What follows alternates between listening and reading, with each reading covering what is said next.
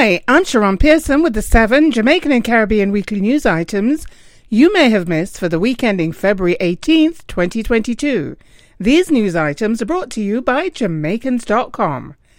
This week's news Study praises Jamaica's fiscal response to COVID 19. According to a study from the Caribbean Policy Research Institute, CAPRI, Jamaica ranked among the top 25% in terms of overall accountability for its early fiscal policy response to COVID 19. Shana K. Chisholm, the lead researcher on the study entitled Following the Money COVID Edition, noted that many countries failed in terms of oversight. The Auditor General's Department in Jamaica performed real time audits of critical spending under the CARE program. Jamaica's program of accountability has been cited as an example for other nations.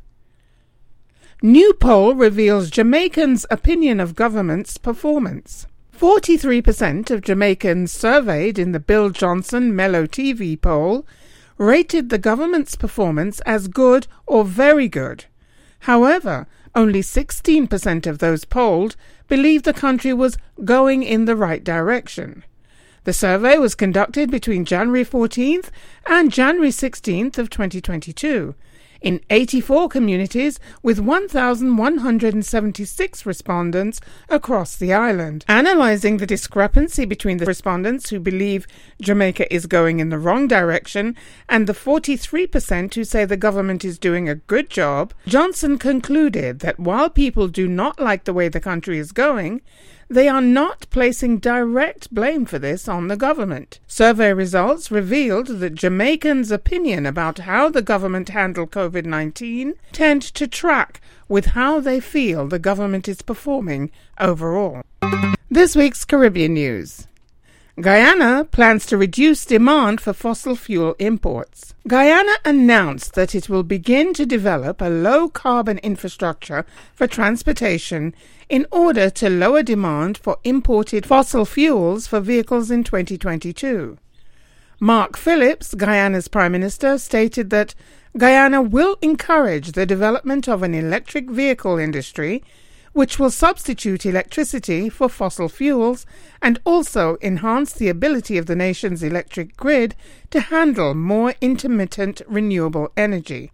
Guyana will install fast charging stations for electric vehicles in a pilot program in 2022. Its energy transition will be implemented in three stages. The first will run from 2022 to 2027 and combine natural gas, hydropower, and solar power. The second stage will run from 2027 to 2032 and replace heavy fuel oil, expand wind farms, and commission a second hydropower plant. The third phase, which will begin in 2032 and continue into the future, will continue to expand on these projects through new technology. Are you ready to reach the world with your event, business, or product? This weekly news summary is syndicated to over 60 radio stations worldwide. We invite you to become a sponsor today. Contact us at news at jamaicans.com.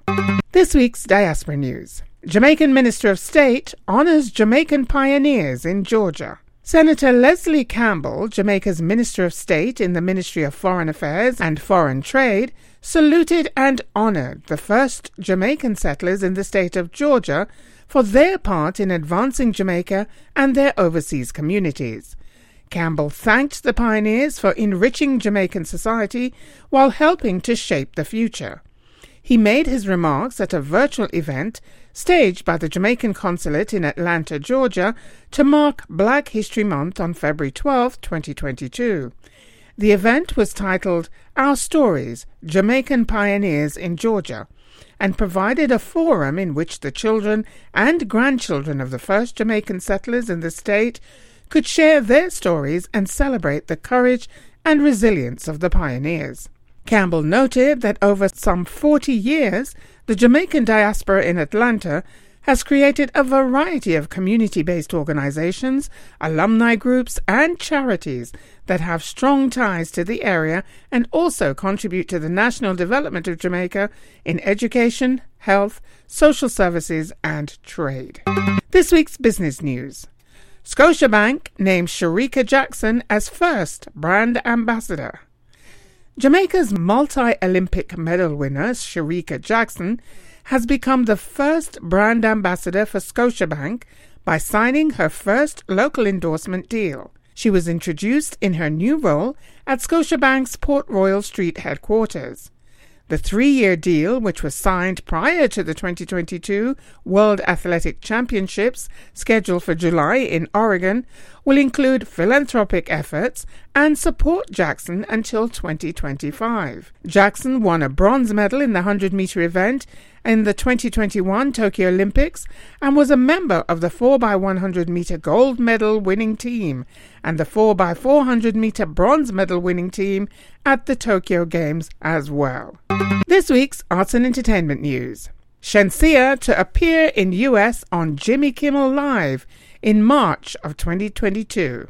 Jamaican dancehall recording artist Shenseea will make an appearance as a guest star in the United States on the late night television program Jimmy Kimmel Live.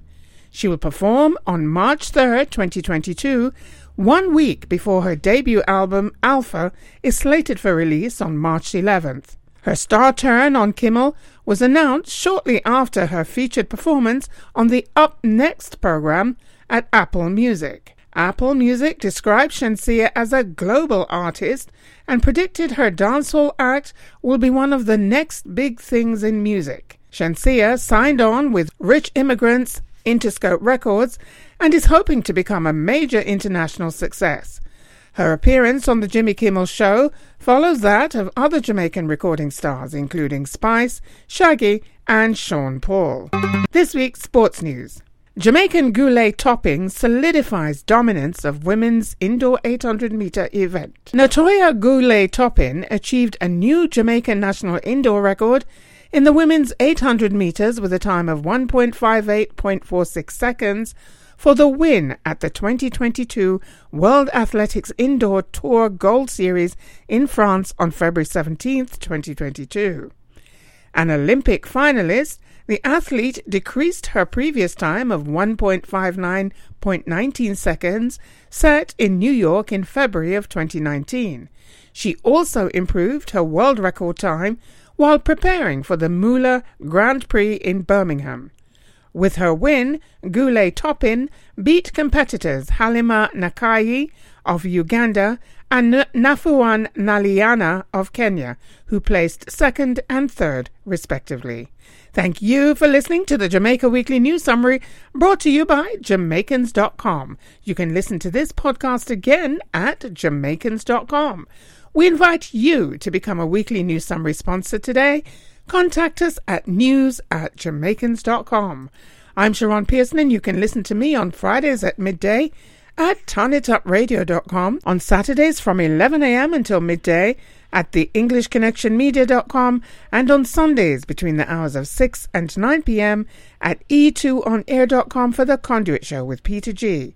Remember, the word is power, and there is power in the word.